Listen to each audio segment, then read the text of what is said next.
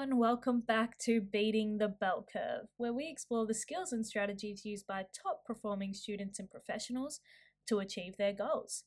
I'm your host, Deanna, and today's episode is going to be a little bit different. I wanted to share with you a snippet of a live conversation I had with Justin and Denis, founders of My Book Club. And we really looked into how to get the most out of the books that you're reading. Now, personal development is a $32 billion industry, and books make up a huge part of that. But for the most part, books are often read but not really engaged with in a way that has a big impact on your life. So, I would love to share with you this snippet of the conversation where I talk about how to get the most out of your books and make sure that the impact is long lasting. Enjoy.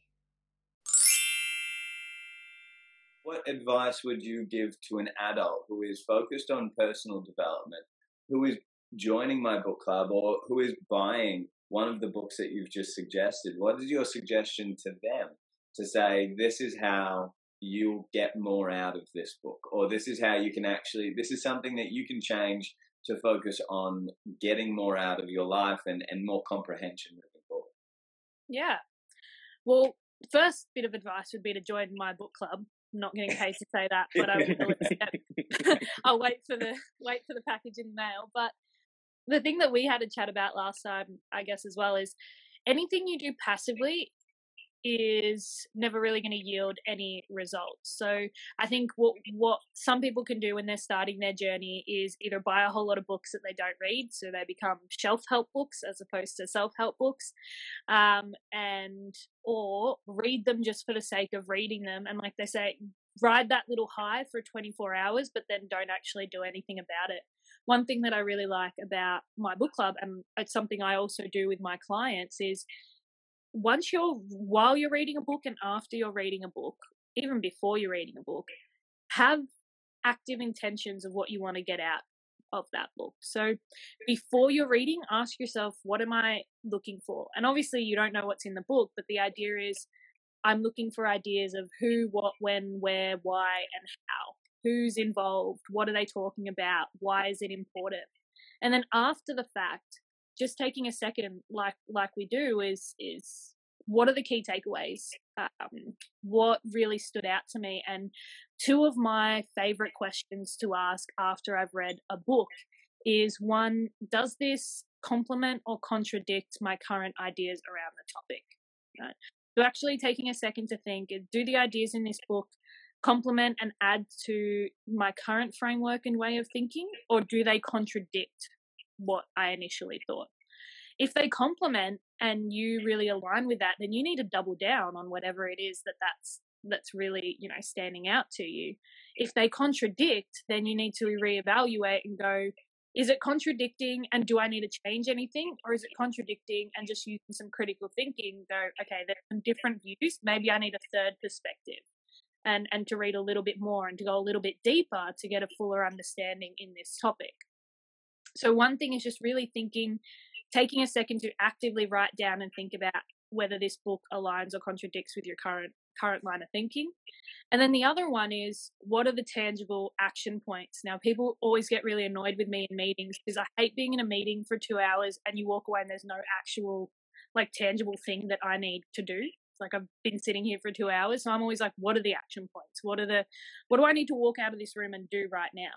And it's the same with books. It's like you can read a book um, and they don't they might not all have like the alchemist wasn't actually an instruction manual. It didn't have specific strategies or anything like that.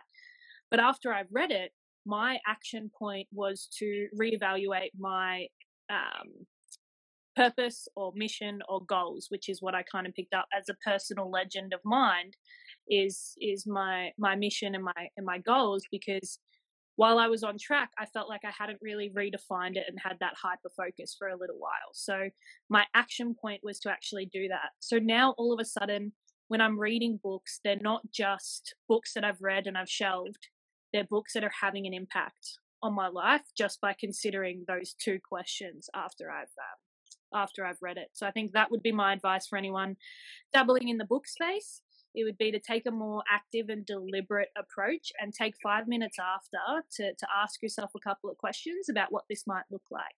Um, and the last little handy trick for anything in life and any change you want to make, while you're in that really motivated state of making that change, set an alarm reminder in your calendar. Put a calendar reminder like a half an hour for a month from now or two weeks from now to remind yourself about something you should be doing based on that book because chances are you won't be doing it in a month's time or you won't be doing it in two months time. And then all of a sudden you get to that calendar you're booking in a meeting it's like oh sorry i can't do a meeting there because i said i was you know removing 30 items from my room and marie kondoing my clothes or whatever it is right? So all of a sudden you're giving um, the opportunity for these to resurface over time. So whenever I, I find something cool that I really love right now that I think I might forget, I set um, I set a reoccurring reminder monthly. Well, I hope you found that snippet helpful. You can listen to the full conversation on My Book Club's Instagram page, mybookclub underscore official. Some key takeaways are when reading, make sure you are creating an active experience. Pose questions before you start reading about what you want to get out of the book. Take notes while you're reading to make sure that the points that you enjoy are really sinking in.